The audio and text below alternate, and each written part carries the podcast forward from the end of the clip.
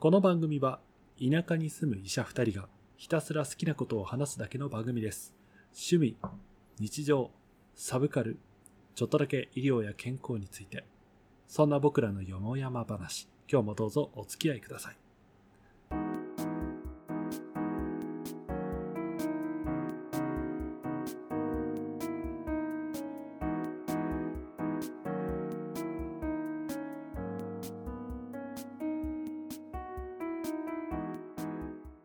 田舎ドクター1号のロンです。2号の監督です。今日もよもやまなことを喋ってまいりましょう。ということで、えー全国、えー10億万人のファンの皆様お待たせいたしました。範囲が読めい。ない。あの、今の10億っていうのはあれなの？今日娘にね、あの、こう、段ボールで小銭を作ってあげたんだけど、うんうん。あの、ものすごいでっかい小銭だったから、うんゼロ何個かけるかなって思って帰ったら10億円になった。っていうので、ただ10億って言いたかっただけ。その後で万ってつけなかった？ああ、本当だ。あれ10億万ってなんだろう？知らない。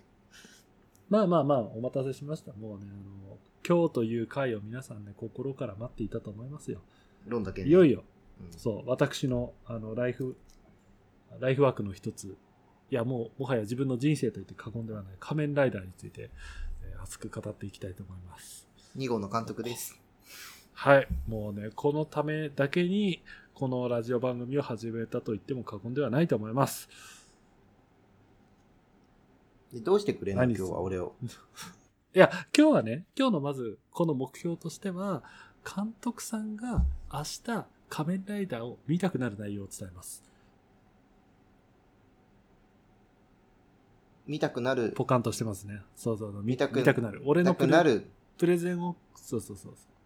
俺のプレゼンを聞いたら、おちょっと見てみようかなって思って、あの、レンタルするなり、ググってしまうなり、あの、うん東映ファンクラブに入会してしまうなり、えーっと、悪いサイトに手を伸ばしたりしてしまうと。悪いサイトダメだよ。東映ファンクラブは見放題なの？会えれば月額とかで。うん。あとね、アマゾンプライムで見れる。あ、じゃあいいじゃん。Amazon プライムで入ってる。アマゾンプライムで見てください、ぜひ。見る見る。で、ででね。どうしたらいいの？あどどうしたらいいってどういうこと？いや、まず仮俺の話を聞こうよ。ゼロだから、うん、そう。どんな話をするのかなと思って。そう。まあ、今日は、その話したい、いや、もうさっきね、一生懸命台本を、もう、台本書いたんですよ。もう、基本、ねこの番組、そうそう、この番組11回やって1回も台本書いたことないじゃん。うん。初めて台本書きました。すごい。意気込みが違うね。意気込みが違う。うんもう、今までの熱量が違います。なぜなら私の人生だから。そうだね。じゃあ今日はで人生終わらすように頑張ろ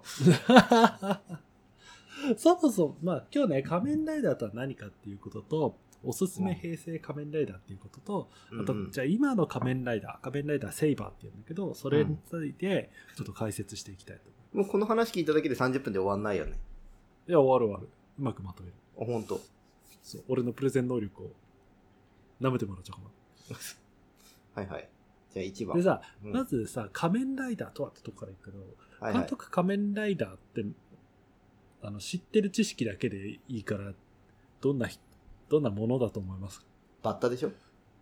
ああ、なるほど。昭和のイメージですね。それは俺の中の仮面ライダーの覚えてる光景は、あの空想科学読本って知ってる、ああ、知ってる知ってる。あれで出てきた仮面ライダーがまず一つ、一番でかいの。なるほど。あの、ライダーキックすると足がもげたりうんうんうんするような仮面ライダーが一つね。うんうんうんあともう一個は、仮面ライダーのね、何かわかんないんだけど、なんかあの、自分の血を、あの、うん寝てる人にこう、輸血して、うんこれでお前も仮面ライダーだみたいな感じで、仮面ライダーが増やすシーンがすごい子供心に頭に残ってて、なんかその逆血がね、点滴ボトルにこう上がってって、そこからそのなんか寝てる人の血管の中に入っていくんだけど、うん。なんか大丈夫なのかなって子供心に見てドキドキしてた。うん。うん。多分 V1 か多分 V2、V3? 多分ね、V3 でその、それっぽいことはあるのね。まあでも、っていうことは監督はもう完全に昭和の仮面ライダーのイメージだっていうことですよ。そうだね、そうだね。でこ今日に関しては俺はね平成仮面ライダーオタクなので、うそのん。平成仮面ライダーについて話したいと思います。はい。はい、でまず仮面ライダーとは何かっていうと、はい。もうねバッタは以下男バッター置いといた方がいいのね。バッタはバッタは置いといてバッタはで仮面ライダーっていうのはかなりこう大きいうん。大きく捉えるとうん。変身してバイクに乗って戦うヒーローのことはうん。仮面ライダーですあざっくり言う。と、うん逆に言うと。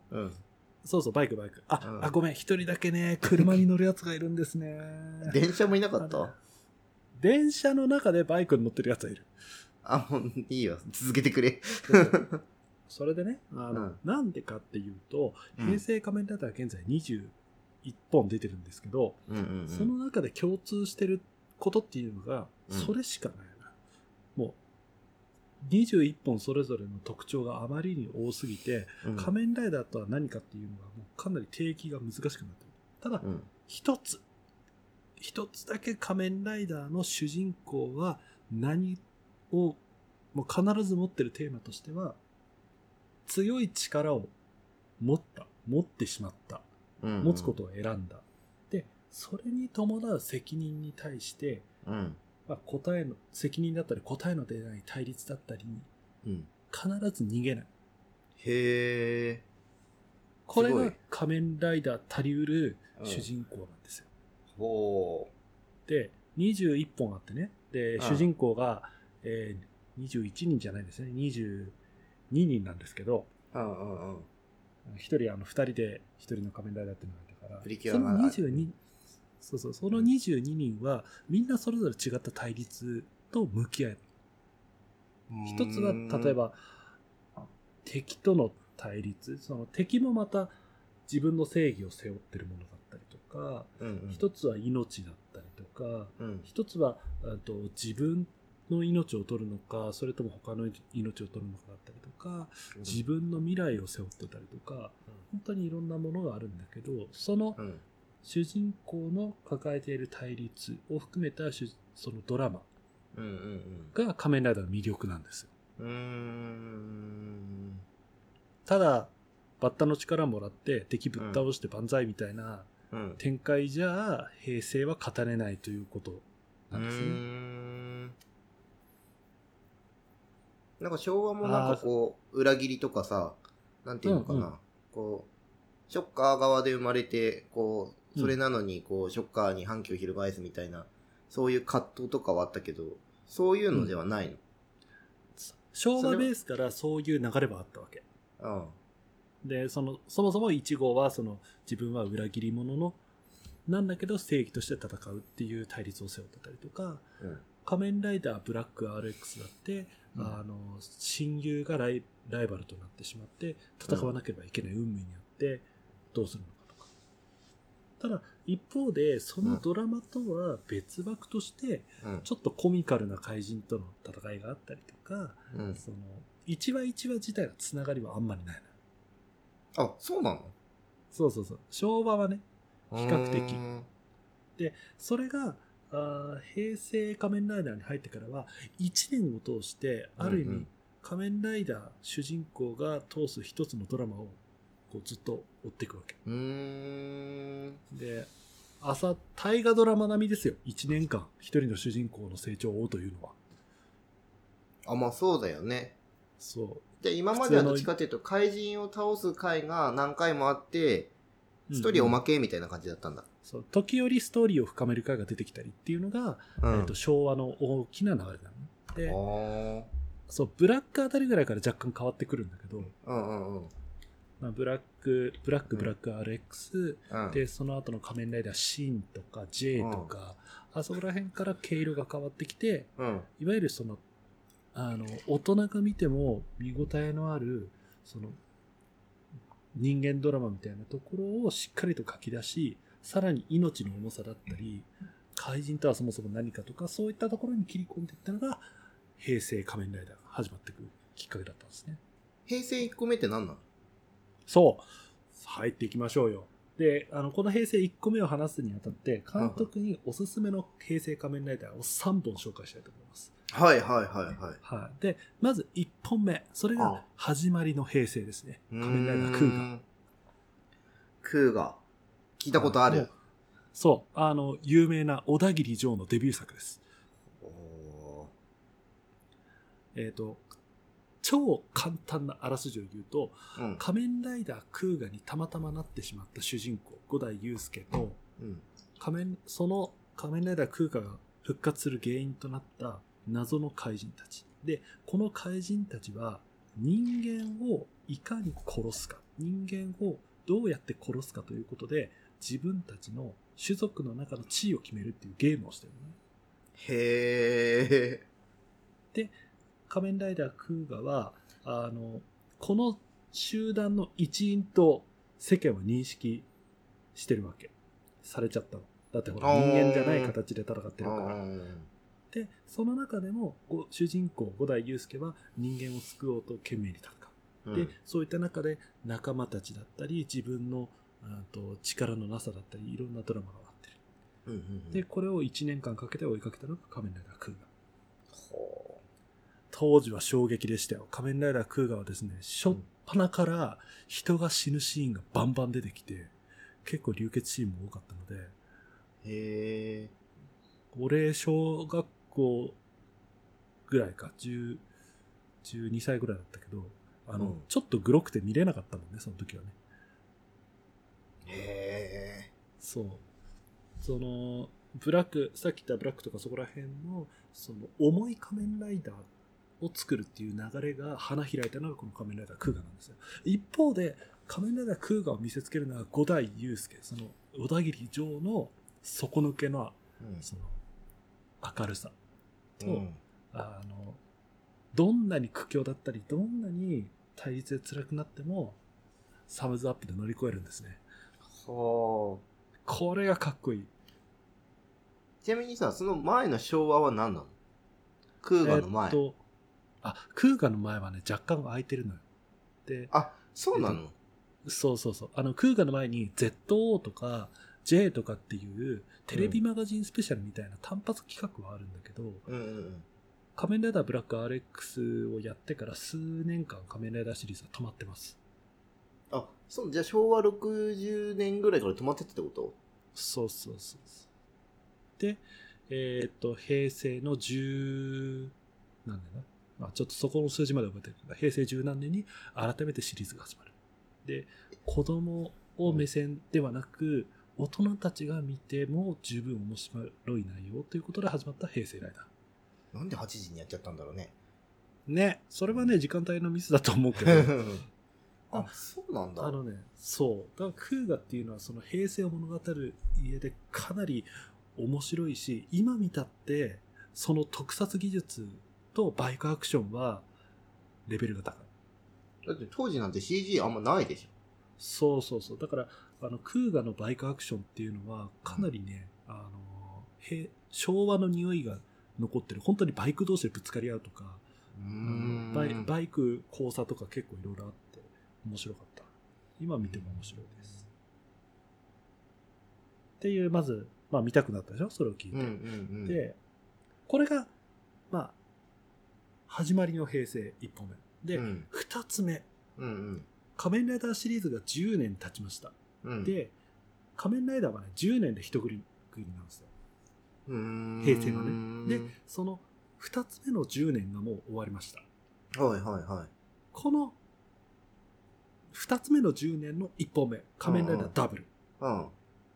仮面ライダー、平成仮面ライダーという、そうんの深いドラマだったり、大人も楽しめるような重みがあるところに加えて、うん。子供たちも楽しめる要素も加えたという、うんまさにダブルの面白さ。それ入れちゃう、タイトルに。うん。で仮面ライダーダブルっていうのは2人で1人の仮面ライダー。主人公はもう今や知らない人がいない菅田将暉ですね。え、そうなの？菅田将暉やってたの？仮面ライダー。そう。菅田将暉が主人公でデビュー作。え、銀玉の、新八？あれ？そうそうそうそうそう。いやー、繋がんないわ。あ、そうなんだ。その案内でしょ。で、うん。あの、仮面ライダーダブルの簡単なあらすじを言うと、うん。えっと、風が、あの、よく吹く町、フートっていう町があるんですけど、そこに一人の探偵がいます。あの、左翔太郎っていう、ハードボイルドを目指しているハーフボイルドって言われる、ちょっと、ちょっと間の抜けたや。つなんだけど、その、左翔太郎のもとに奇妙な事件がたくさん舞い込むよ。ドーパントと呼ばれるうん謎の怪人たちがいくつかの事件をフートで起こすようになった。うんうんうん。で、翔太郎にはうん。裏の影の相棒がフィリップっていうのが一人いて、で、うんフィリップと左翔太郎は二人で変身することによって仮面ライダーダブルとなって、ドーパントと戦い、フートの平和を守っていた。へえ。その二人が繰り広げる探偵ドラマ。これが仮面ライダーダブルのメインのストーリー。え、ダブルになったらどっちがどっちが動くの？ああとね、それはね、あの、話の超面白いところだから、ここでは伏せておく。あ、そうなんだ。ああ、ちょっとそうなるほどね。あそうそう。あの、でね、こう、面白いのは、やっぱりダブル主人公っていうところをうん初めて採用した。あそうだよね。でこれ、これによって、その話の軸が2本増える。その、うん。探偵ドラマの左主人、あの、左翔太郎っていうところと、もう一人、フィリップという謎の青年。この人、記憶がないのね。うーん。そう。じゃあ、彼もか彼の過去には何があったのかああ。で、もう一つとして、それまでの平成シリーズっていうのは、1年間ずーっとドラマを聞いている。つまり大河ドラマ形式ああ、まあそうですね。はいはい。なんだけど、ダブルは基本的には2話で1本のストーリーっていう、そのうん見やすい構成になってる。へえ。もう探偵に事件が舞い込む。で、その事件を解決するみたいな。で、その解決する中でバックのストーリーが徐々に明らかになってくるっていう、うんうん今の平成では結構当たり前の流れになったのを初めてやったのがこのダブル。ああ。あ、だから、うんうんうんうん。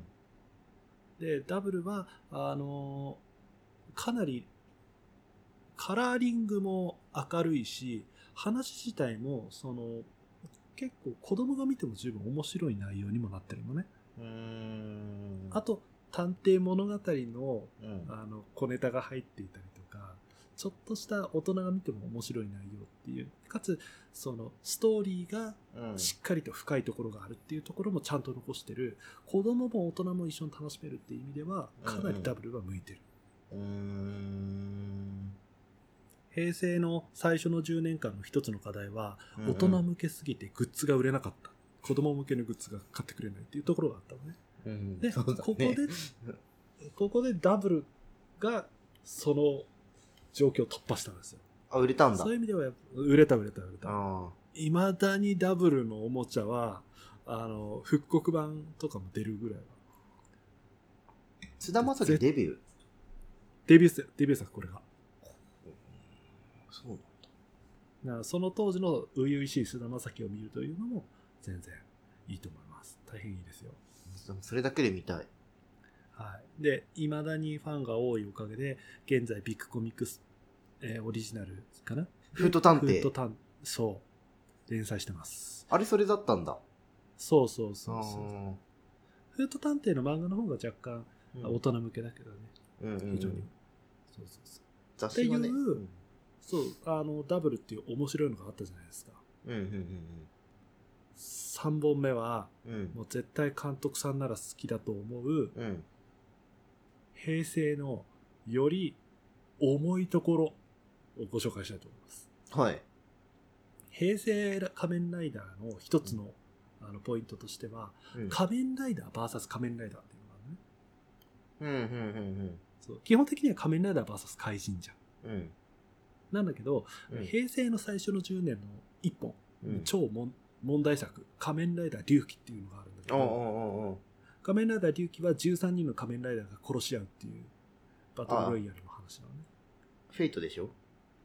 あ、そう、まあまあまあまあ、そもそも Fate よりも先なんだけど、こっち なんかあの、いろいろ話がそこら辺で盛り上がって気がする。そう。で、その、その、仮面ライダー VS 仮面ライダー、そのバトルロイヤル形式っていうところが、もう一本、あ、そうなんだこっちの方を紹介したい。なその、次の10年の中の一本。仮面ライダー鎧武。鎧武者と書いてガイムって書くんだけど。俺なんか龍騎は一瞬見かけた気がする。あ、本当。なんかすごい当時話題だった。龍騎は話題だった面白いっつって。そう。龍騎はね、もう大人がハマった。うちら何歳？中学校くらいじゃない？15歳、14歳、15歳ぐらい。そうそうだ。仮面ライダーの3本目だからね。あー3、4本目だから。でね、その仮面ライダーガイムうん。がどんな話かっていう前に、うん。脚本家の名前をお伝えします。うろぶち。そうです。もうこれだけで言いたいことはなんとなくわかるかと思うんですが、みんな死ぬんでしょ？救いがね、本当にない。本当に、あの、朝の時間帯に放映できるギリギリのラインをついて、うん。本当に人人と人との対立だったりとか、その仮面ライダー同士のこう思いのすれ違いだったりとかを絶妙に書いてる。ただ、うん、まあいいか。はいはい。ガイガイムはね、基本的には、あの、雰囲気はポップなの、最初は。おうん。あの、話の導入だけをやるとね、その、うんえっ、と、ビートライダーズっていうダンスチームがたくさんある街があって、あーそのビートライダーズが、こう、ランキングを競ってたわけ。で、そういった中で、あの、変身アイテムを持って、相手と戦うっていうゲームが始まった。で、その変身するのをアーマードライダー、仮面ライダーと呼んで、それぞれのチームごとに仮面ライダーを抱えてっていうのが始まった。うん。そしたら、そのあたりから、徐々に、こう、街の人々がどこか異世界に飛ばされるとか、異世界から化け物が来るっていうような話が徐々に広がり始めたのね。うん。で、その、そのアーマードライダーをて提供する謎の企業、ユグドラシルっていう企業があって、うん。その企業の、あの、上層部たちはある計画を進めていた。うん。ただのダンスが楽しかった青年たちは一体どこに巻き込まれていくのか。っていうのが、仮面ライダーガイムのざっくりとした話。うん。で、ライダーの数がめちゃめちゃ多いです。で、あとね、これは非常に上手なのが、各ライダーのストーリーの掘り下げ方がすごくうまい。ああ。全部やってる原作だけ？原案だけ？全部。ああ、原案とメインのところのストーリーライトもやってるはずだよ。ああ、そうやもちろん、あの、ゲスト脚本とかもいろいろ出てるけど、っていう、すだからやっぱね、本当に話が深い、深い、朝ギリギリの深さを見れる。一言で言うなら、平成のダークサイドの部分を上手に書きえ書き描いた作品。うーん。もちろんね、仮面ライダー20何年やってますから、比較的ポップなものっていうのもやっぱりあるわけ。うん。いろいろある。うんあるんだけど、監督さんはきっと重いのが好きだろうと思って、このガイムをおすすめしたいと思います。でも俺もちょっと楽に行きたいと思ってんだよ、最近。そうなの。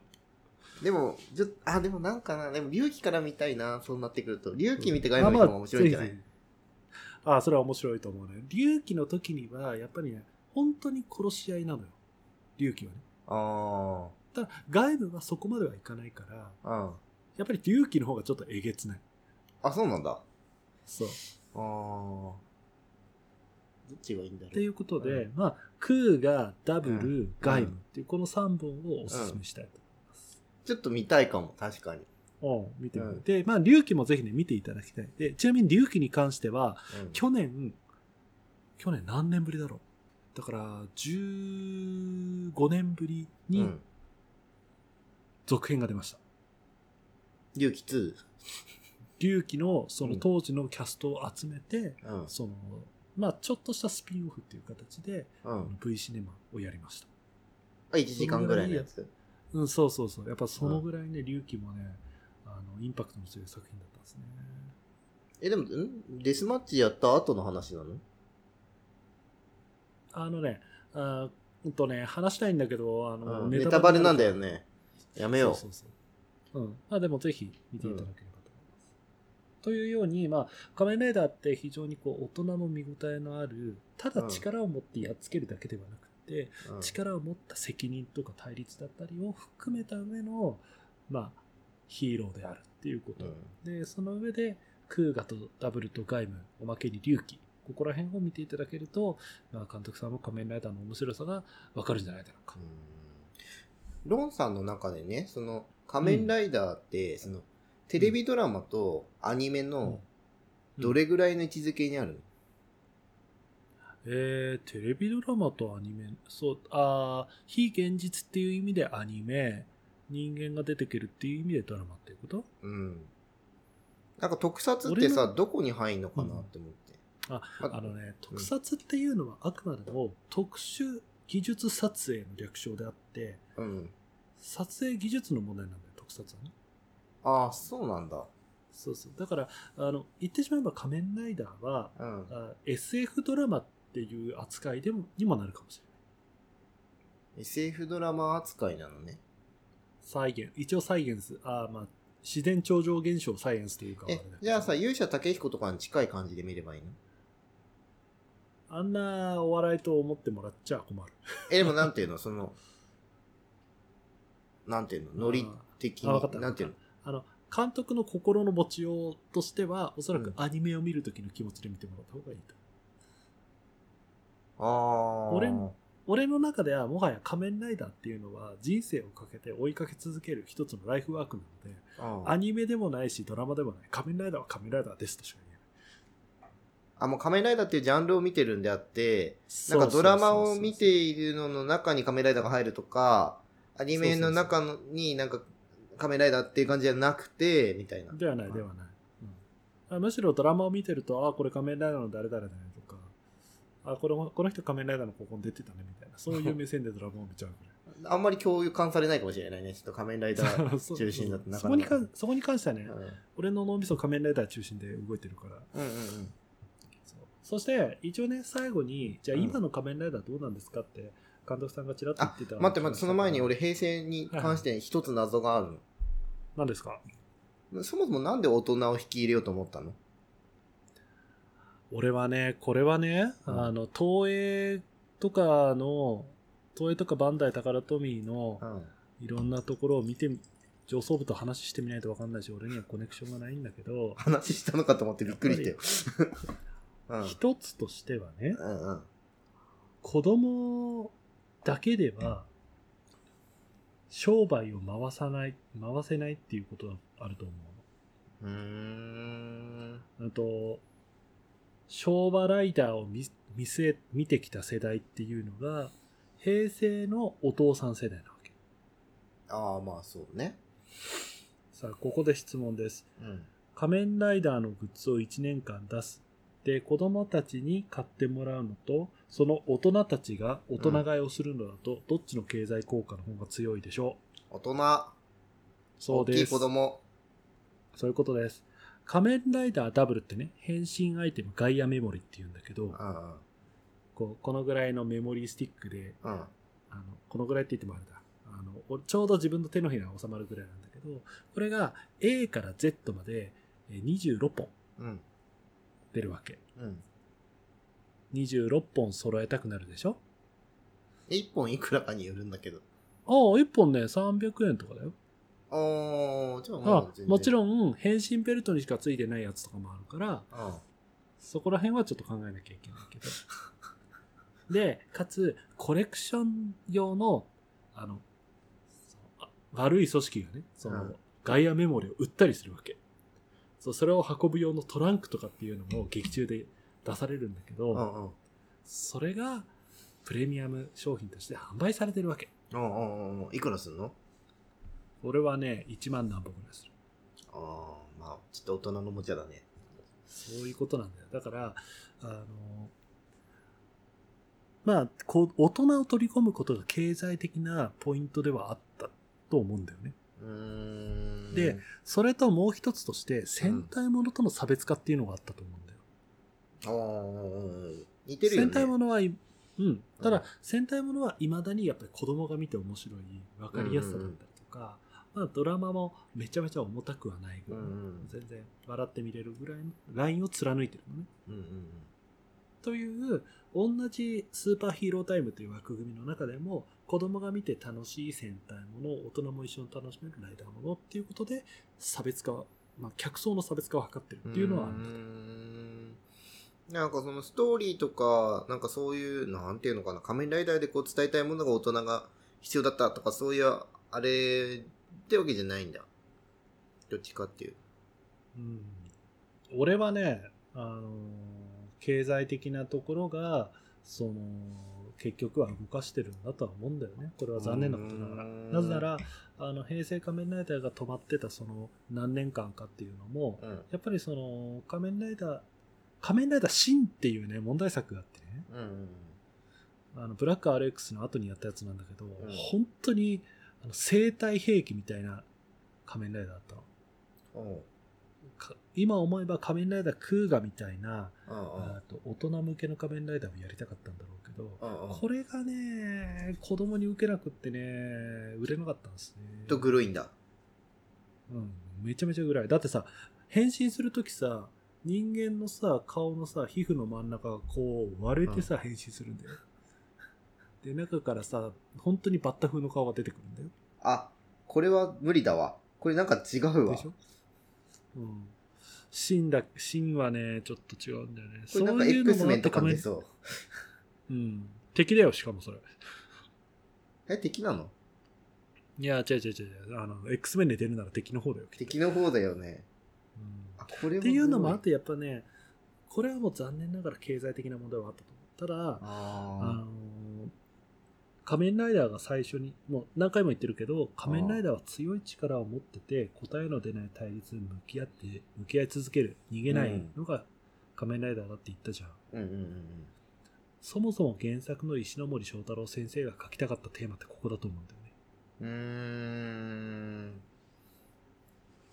うあのー仮面ライダー、仮面ライダーってね、必ず変身するときに、こう、自分の顔にこう、バーってこう、線が入るっていうのが昭和時代のエフェクトがあったのよ。ーん。うんうんいくら綺麗な、えーと人間の顔をしていても、うんうん。あの、改造人間である。人間ではないっていうエフェクトを必ず入れてたっていうのはあるんだよね。うーん。でもそれでも、そう、そういう辛い過去が背負ってたりとか、うんあの結局はみ同じ仲間になりきれなかったりとかそんな暗いものを背負っていても力を持ってる立場として弱い人を守るっていうそのヒーロー像。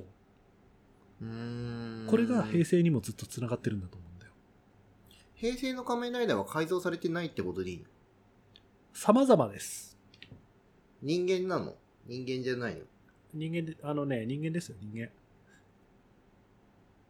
ああーっとねなんか昭和ってみんな手術されてない？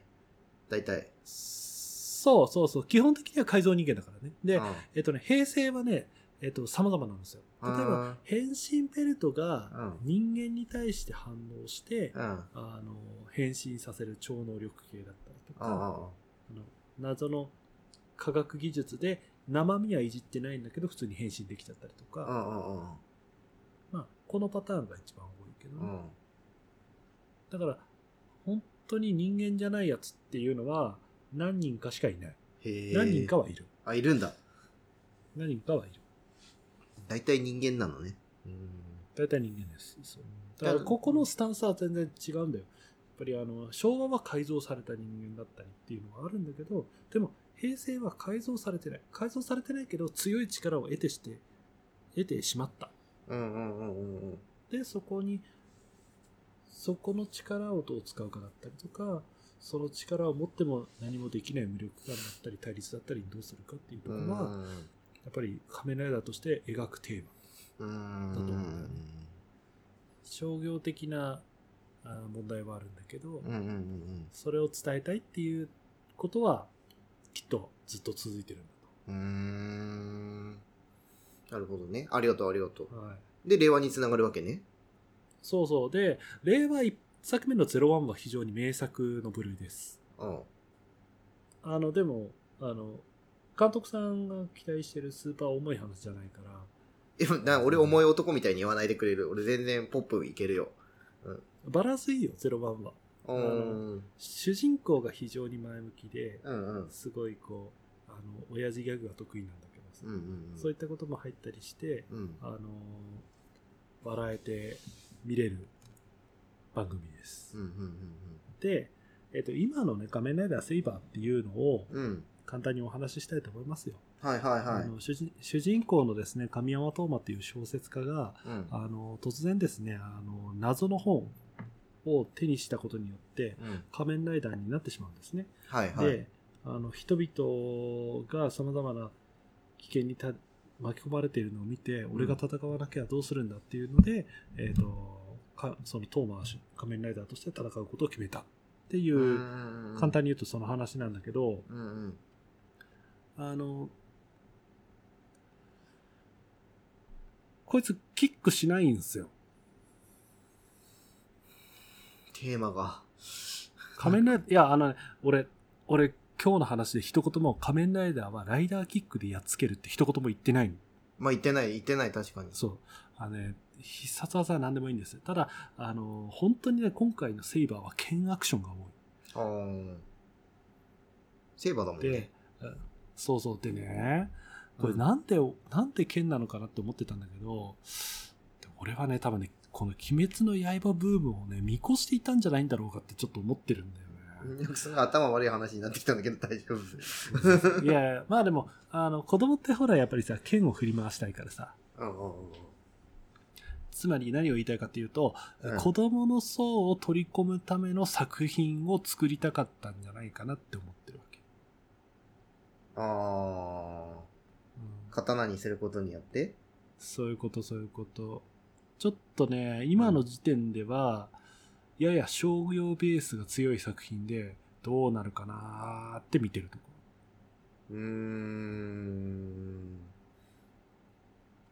だから、あの、仮面ライダー01もね、結構、うん。あの、ど01はドラマもかなり深くってしっかりしてる話なのんだけど、一方で子供がある程度見やすいような仕掛け、主人公が親父ギャグをめっちゃ言うとかう、んうんうんあちょっと、あの、笑える展開が多かったりっていうのをうん。うまく入れてる、あちょうどいい作品なのね。うんうん。で、セイバーはさらに子供寄りにしたっていうのが、えー令和ってそういう流れになるのかなみたいなことを、ちょっと今考えてるところです。うーん。どうなるんだろうね。いや、答えは8年経たないとわかんない。ああ、ワンクールね。10年ワンクールね。そう、そう。この10年を見て、このディケイルがどうだったかっていう、あの、振り返りになった時に、果たしてどうでしたか？令和はこうでしたね。ってこう話ができるかと思いますので、えー、18年後、えーこれを聞いてるポッドキャストの皆さんも、ぜひ楽しみにしていただければと思います。とりあえず僕は、隆起から見ます。はい。ありがとうございます。あの、それだけで結構でございます。ということで、まあ、仮面ライダーとは何かと、おすすめ仮面ライダーと、まあ、セイバーについて簡単に話しました。でもさ、こう、思ってる以上に平成って結構奥深くって、あの、全部見るのに、42話うん。うん。あの、少しゆっくりステイホームしながら見るには絶好だと思いますよ。まあ確かにね。確かにはい確かに。このステイホームを強いられるはい。中で。はいはい。うん。ですです。ぜひ楽しんでいただければと思います。見たくなりましたか？とりあえず、なんかあの、なんか俺俳優とか聞いた方が今見たくなるんだなって思ってちょっとびっくりしてる自分に。ああ、そう。うん。なんか自分そうだそうなったんだって思って。うへん。え。最近の有名どころはね、結構仮面ライダーにチラチラ出てるから、俳優とか脚本の人とかっていうのがなんか結構ピンポイントなんだなと思って。あ、ちなみにね、ダブルの脚本三条陸、誰誰？三条陸。大の大冒険、ええー、見たい見たい見たい気になる。うんとかね、ぜひ見てみてください。ほんほんほんほんそっちの方がなんかスッキリする。うん。いや、まあ、あれ、そんなにミーハーだっけ、監督さん。いや、最近ミーハーですよ。最近ほら YouTube が便利だから。ああ、そっかそっか。うんうんうん。あの、今の若手俳優の青たかりっていう意味で仮面ライダーを見るっていうのも一つ面白いですね。あ、なんかい、なんか意外にそれで見る人多いかもね。そうそうそう。あの、純烈の一人が、あの、仮面ライダー龍騎に出てますよ。純烈？純烈、歌う人。あの、4人組の。あ、それは知らない。ごめん。あ、そうなんだそこは知らない。うん俺、村しかないから、俺の知識。そっか。はい。じゃあ、わー、10分オーバーした。ごめん。うんいや、全然全然。うん俺が質問したかったから、多分。あ、いえいえ。あの、楽しんでいただけたようで何よりでございます。ということで、そろそろお開きにしましょうかね。いつかバンダイからお金もらえるといいね、これで。ね、うん。あの、お仕事、いつでも待ってますので、あの、すげえいいエッセイ書きますので、本当にお仕事いただければと思います。本当に来たら面白い。はいこれで来たら面白いね。これで来たら楽しみですね。はい絶対フィッシング詐欺だと思う。ねもう絶対、うん、俺も詐欺だと思うわ、それは。あの、直接連絡ください、その時は。はい、エンディング入ります。はい。えー今日も、えっ、と、僕らのよもやま話にお付き合いいただきありがとうございます。皆様からの温かい感想、お便りを募集します。あの、好きな仮面ライダーは何かも教えてください。ツイッターのダイレクトメールとか、コメントとか、えー何でもお待ちしております。ツイッターアカウントは、アットマーク、田舎ドクターズです。お待ちしてます。えー次回何の話しますかね？楽しみですね、監督さ何の話なんだろうね。まだわかんないけん。ど。ね。そう。また、えー次回仮面ライダーの話になったら、その時はすいませんということで。さもやらない仮面ライダーのやつ。竜、竜騎の感想戦でもいいよ、その時は。